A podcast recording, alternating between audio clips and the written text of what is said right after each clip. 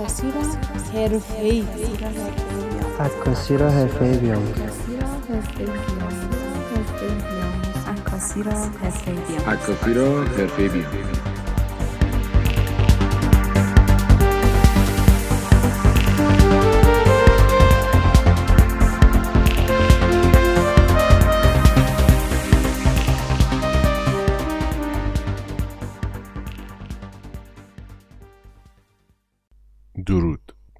کوروش یزدانی هستم و شما هفتمین قسمت از پادکست فوتکس و فصل اول اون رو گوش می‌کنید.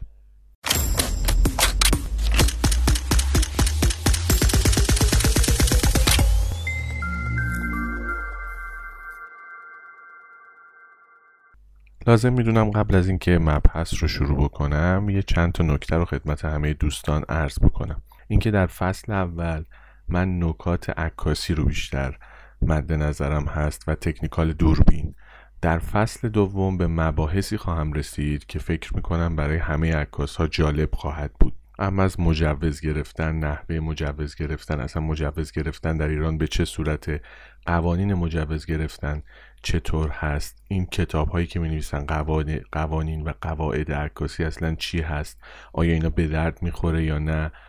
و حقوق عکاسان. از این چیزا خیلی شعاری باش برخورد می‌کنین ولی من به طور رک بدون پرده و بدون هیچ گونه اقماز همه اون چیزهایی که مورد نیاز شما هست و شما باش چالش دارید و باهاش مواجه هستید از طرق مختلف رو براتون شرح میدم که ابهام و در واقع نکته مبهمی برای شما به وجود نیاد. این برای اینکه خیلی دوستان از من سوال پرسیده بودن بحث های کمپوزیسیون ها و ترکیب بندی ها هم در season بعدی حتما خدمتتون عرض خواهم کرد. اما طبق روال همیشه که یک هنرمند رو معرفی می‌کنم می‌خوام بچه های یو فریم رو بهتون معرفی بکنم. قاب عکس هایی که در واقع در عکاسی و عکس هایی که شما گرفتید و بعد از اون می‌خواین چاپ بکنید به دردتون خواهد خورد. حتی قاب هایی دارن که در داخلش خودش نقاشی یا طرحهای مختلفی داره. کارشون متفاوت و بسیار بسیار عالیه و من دوست دارم. پایین این پادکست و در توضیحات پادکست صفحه اینستاگرامشون رو تگ می‌کنم. سر بزنید. براتون مفید خواهد بود. خصوصا برای کسایی که دارن کار عکاسی انجام میدن.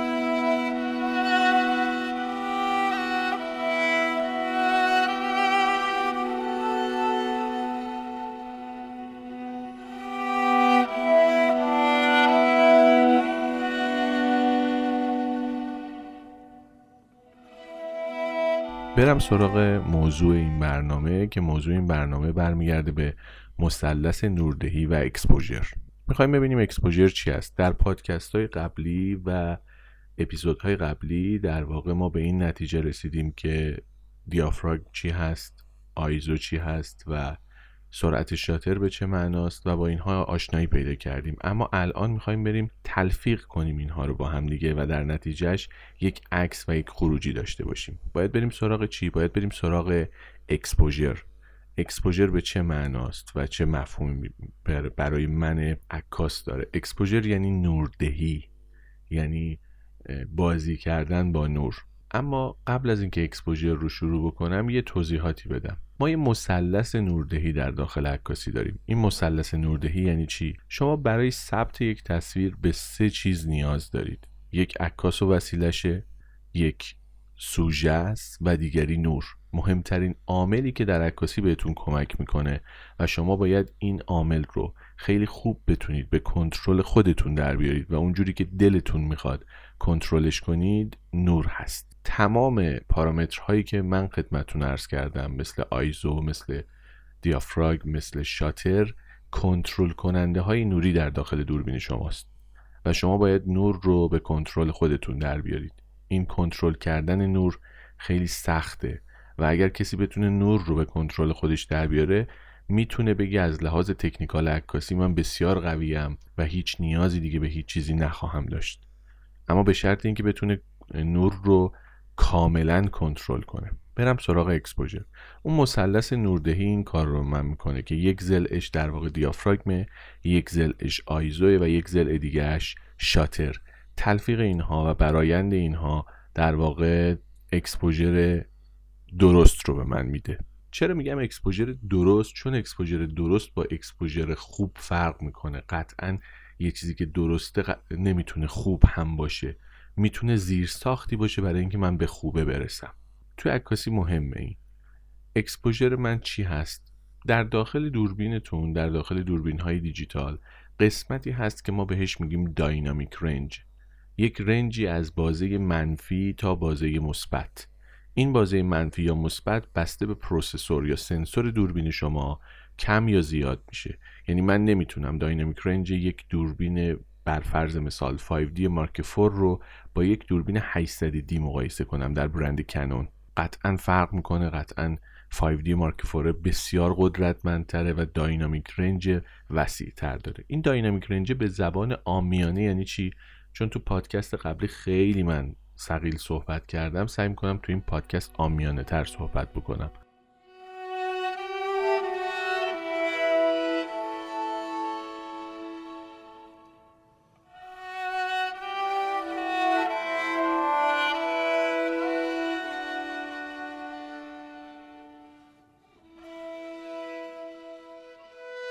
اگه بخوام برسم به اینکه این در واقع چی هست و به چه درد من می‌خوره این رو می‌تونم بگم که داینامیک رنج چشم انسان چهارده واحد تفکیک می‌گیره. یعنی از بازه تیره تا بازه روشن رو با چهارده تفکیک می‌تونه ببینه. از تیره تیره تا روشن روشن. این عدد در بازه دوربین های شما بسته به اینکه APS-C باشه. یا فول فریم باشه که در پادکست های قبلی بهش اشاره کردیم و گفتیم مثلا چی هست فول فریم و APS-C بین 6 تا 8 واحده. و من تازه با تکنیک های داینامیک رنج این رو دارم میرسونم به 12 واحد. بنابراین نسبت به چشم انسان هنوز کمبود داره و تفکیک کمتری رو می‌بینه. حالا از این مثال آمیانه برسم به اینکه این داینامیک رنجه در دوربین شما بعضا از منفی دو تا مثبت دو از منفی سه تا مثبت سه نهایتا از منفی پنج تا مثبت پنج هست. و شما دارید می‌بینید. این اکسپوژر انقدر انقدر انقدر مهمه ببینید خیلی دارم تاکید می‌کنم روش که شما در داخل منوی دوربین می‌بینید در داخل ساختار ویزورتون می‌بینید منظریابی که دارید می‌تونید پایینش این رو چک کنید و بهش برسید که این نموداره هست. نموداری که از منفی دو مثلا شروع میشه تا مثبت دو. در داخل کویک منوتون در داخل منوهایی که حالا دوربین های قوی تر در بالا دارن ساختار کوچیکتری هست. همه اینجا دارید می‌بینید چرا همه جا هست. به خاطر اینکه خیلی مهمه. زیر این نمودار یک نشانگر هست که حالا درستش اینه که من بگم یک کرسر وجود داره. و هر بار شما تا نیمه شاتر دوربین رو فشار می‌دید این کرسر محلش تغییر می‌کنه.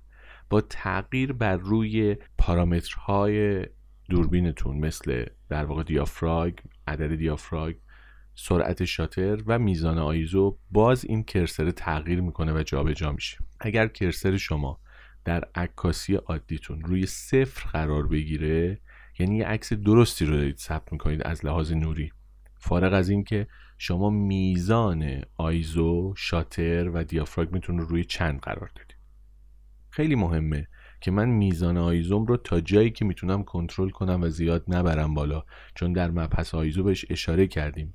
در جهت بالا رفتن عدد آیزو من مواجه میشم با نویز و مواجه میشم با کیفیت کم تصویر.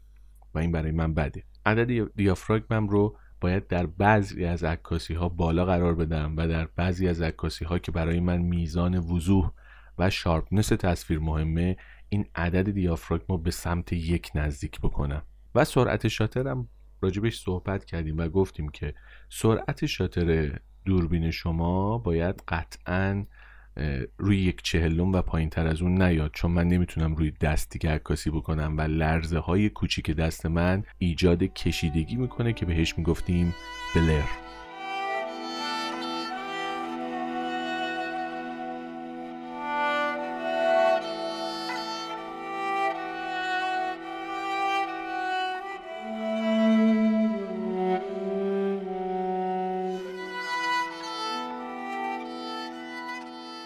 مطالب رو کامل یاد گرفتیم. با توجه به اینها باید بیایم هر کدوم از پارامترها رو تعیین بکنیم. بسته به نوع عکاسی این کار رو من می‌کنم. مثلا اگر دارم عکاسی پورتری می‌کنم برای من اول از همه میزان عدد افستاب یا دیافراگم مهمه. پس اول اپرچر رو تنظیم می‌کنم. اما اگر خواستم عکاسی بکنم از یک کودکی که داره میدوه از یک ماشینی که داره حرکت می‌کنه از یک سوارکاری که سوار بر اسبش داره حرکت می‌کنه و میتازه میام اول سرعت شاترم رو تعیین می‌کنم بعد میرم سراغ باقی. در آخرین مرحله حالا بسته به سوژتون شما اول دیافراگم با انتخاب می‌کنید یا سرعت شاتر. اما در مرحله آخر من میام سراغ آیزو و همیشه حواسم هست که آیزوم در مناطق کم نور از نصف حد اکثرش بالاتر نره. که نویز و در واقع کمبود تصویر و بیکیفیتی تصویر برای من ایجاد نکنه. پس این exposure ه رو الان بهش رسیدیم. باهاش خیلی در اپیزودها و در واقع قسمت های بعدی پادکستامون کار داریم این exposure ه. موقعی که وارد منو میشیم با واژه های مختلفی سر و کار داریم. مثلا گفته exposure compensation یا exposure composition یا ممکنه نوشته باشه A E B. exposure compensation یعنی جبران نوردهی. یعنی شما نوری رو که داره وارد میشه اگر کم کردی بر فرض مثال با دیافراگم باید با شاتر جایگزین کنی یا با ISO جایگزین کنی اون میزان نور رو که در واقع اون cursor شما صفر رو نشون بده. exposure composition یعنی ترکیب کردی این سه قسمت رو با هم. قسمت در واقع دیافراگ قسمت آیزو و قسمت شاتر. و وقتی می نویسه AEB یعنی اوتو اکسپوژر بالانس یا تعادل خودکار نور. این تعادل بر برای اینه که بعضا ممکنه شما روی حالت AV در کنون یا در واقع A در نایکون یا حالت TV در کنون یا S در نایکون عکاسی بکنید. این جبران خودکارش رو خود دوربین انجام میده براتون. یا حالتهایی مثل P یا حالتهایی در واقع dial mode هایی مثل auto. خود دوربین این کار رو انجام میده. پس این در واقع اسمای مختلفی که ما داریم exposure رو صدا می‌کنیم. exposure برای من خیلی مهمه. اما همه جا آیا exposure من باید صفر باشه؟ این تفاوت اون عکس خوب و عکس درستی که خدمتتون عرض کردم. نه همه جا قرار نیست صفر باشه. صفر یه عکس درسته. اما اگر من رفتم داخل صفه تخت جمشید و عکاسی کردم خب صفه تخت جمشید در ظهر نور خیلی زیادی رو باستاب میده. قطعا نمی‌ذارم روی صفر باشه. استپ استپ کمش می‌کنم. میام به سمت منفی که یک عکس درستی رو بتونم ثبت کنم و یک عکس خوبی بشه. یا مثلا در غروب آفتاب ممکنه که از صفر به سمت مثبت ببرم. هر چقدر کرسر شما به سمت منفی بیاد. عکس شما دارکتر و تاریکتر خواهد شد و در اثر تاریکی زیاد ممکنه بخشی از تصویرتون مشخص نشود که بهش میگیم under expose یعنی سوخته از بین رفته این قسمت و دیگه برای من قابل استفاده نیست. اما قسمت دیگه ای هم دارم. یعنی می‌تونم این exposure رو زیادش بکنم به سمت مثبت ببرمش. هر چقدر برم به سمت مثبت تصاویر من bright تر و روشنتر میشه و ممکنه در اثر روشنایی زیاد این تصاویر قسمتش مشخص نشه یا بسوزه که بهش میگم over expose پس الان متوجه شدم هر کدوم از اینها به چه معناست و چه کاربرد و چه کارایی رو برای من داره.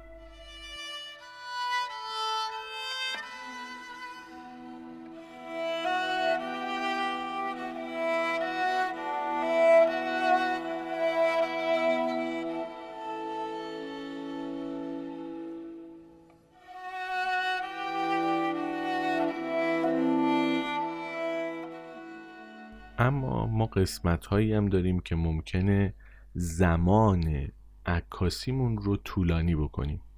یعنی من یک زمانی می‌خوام عکاسی بکنم از رد ستاره ها زمین حول محور شمالی خودش میچرخه تو مبحث شاتر بهش اشاره کردیم.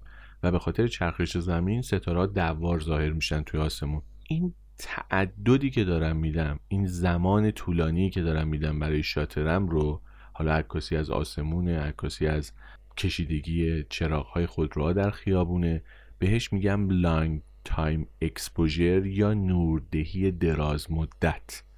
چرا؟ چون exposure م رو دارم به مدت زیادی در معرض نور قرار میدم. بنابراین نکته مهم ما این هستش که این exposure رو بتونیم کنترلش بکنیم و به کنترل خودمون در بیاریم. من می‌تونم یک stop exposure م رو کم یا زیاد بکنم یعنی از روی صفر بیام روی منفی یک یا مثبت یک. می‌تونم با نیم stop های بینش هم کار بکنم. بنابراین تو عکاسی خیلی برای من مهمه که این exposure رو حفظش کنم و چجوری ازش استفاده کنم به نفع خودم. جوری که خیلی خوب بتونم ازش استفاده و بهره برداری بکنم. خب ما اینجا راجع به exposure صحبت کردیم. نمی‌خوام پادکست رو زیادش بکنم و شما رو گیج بکنم. امیدوارم که این پادکست به دردتون بخوره و بتونید روی اکسپوژرتون بیشتر کار بکنید. اینکه اول از همه یه چکلیست برای خودتون درست بکنید. این چکلیست قدیم ما می نوشتیم رو کاغذ الان که راحت تر و سهل تر شده به خاطر اینکه شما موبایل دارید و در داخل موبایلتون می‌تونید ذخیره بکنید. اینکه اول من باید چی رو تنظیم بکنم؟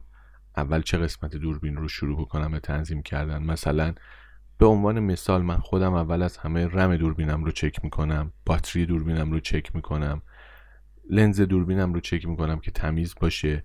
و بعد از اون شروع به عکاسی می‌کنم. وقتی که شروع به عکاسی کردم میگم پیش خودم چه عکسی می‌خوام بگیرم. عکسم مثلا اگر عکس پورتره باشه میگم خب اول افستاپم رو تنظیم می‌کنم. از پورترم چه انتظاری دارم؟ خب یک پورتره هنری می‌خوام بگیرم و می‌خوام بکگراندم کاملا محو باشه. فاصله کانونی رو تا جایی که می‌تونم زیاد می‌کنم و افستاپم رو به یک نزدیک می‌کنم. به نسبت اون افستاپ میام سرعت شاتر در نظر می‌گیرم. اگر بیرون باشم میزان آیزو رو به تب اینا تعیین می‌کنم. یعنی سومین قسمت کارم میرم سراغش. اما اگر در داخل استودیو باشم میزان آیزوم رو می‌ذارم روی 100 حتی اگه کمتر از صدم داشت کمتر می‌ذارم. چون جبرانش رو با نورها یا استروپ های استودیوییم دارم انجام میدم.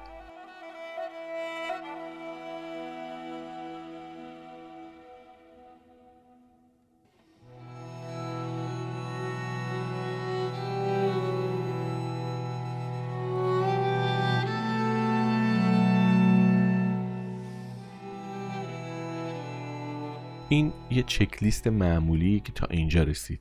این چکلیست یواش یواش زیاد میشه. یعنی ما به پادکست های دیگه که برسیم شما metering mode ها رو باید تعیین بکنید picture style ها رو باید تعیین بکنید composition ها رو باید تعیین بکنید.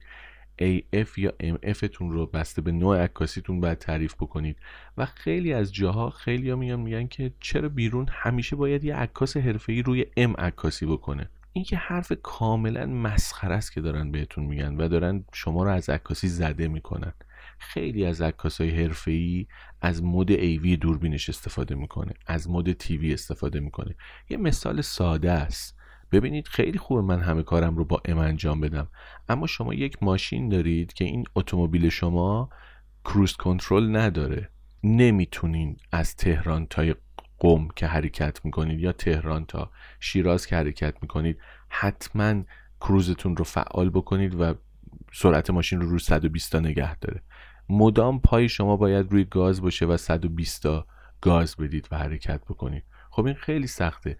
آیا کسی که ماشینش کروز داره باز پاش رو روی پدال نگه میداره. خب این یک کار ابلهانه ایه وقتی ماشین من این تکنولوژی رو داره من ازش استفاده می‌کنم برای کار خودم. تو عکاسی هم همینه. وقتی دوربین من حالت AV داره حالت TV داره یا A یا S داره خب جایی که نیاز بهش ندارم نمی‌خوام باقی تنظیمات رو انجام بدم می‌ذارم تنظیمات شاتر رو خود دوربین انجام بده. تنظیمات ISO رو auto باشه خود دوربین انجام بده. تو نور روز مشکلی پیدا من نمی‌کنم. ذهنم رو باز می‌کنم برای metering mode هام. ذهنم رو باز می‌کنم برای bracketing white balance هم. ذهنم رو باز می‌کنم برای composition هام یا ترکیب بندی هم ذهنم رو باز می‌کنم برای کادراژ. ذهنم رو باز می‌کنم برای محل قرارگیری AF point ببینید اینها هر کدوم یک خودش یک قسمت پادکست انقدر وسیعه. شاید composition خودش ده قسمت پادکست یا صد قسمت پادکست حد اکثر بشه. پس من نمی‌تونم ذهنم رو آماده نگه دارم بر همه اینها و از روی یک سری بپرم. این چک لیستی که بهتون گفتم این کمک رو به شما می‌کنه که خیلی از چیزها براتون روتین بشه. و دیگه رم جا نذارید دیگه باتری جا نذارید. با لنز کثیف عکاسی نکنی. خیلی رفتن توی جایی یک لحظه قطعی بوده عکاسی هم کرده اومده بعد لنز کثیف بوده. اکثر عکسا بلره.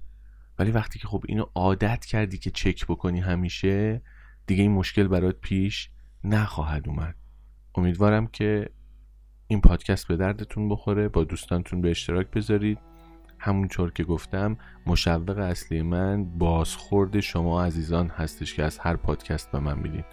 امیدوارم که بهترین ها براتون رقم بخوره و همیشه در صحت و سلامت کامل باشید. خدا نگهدار تا پادکست بعد.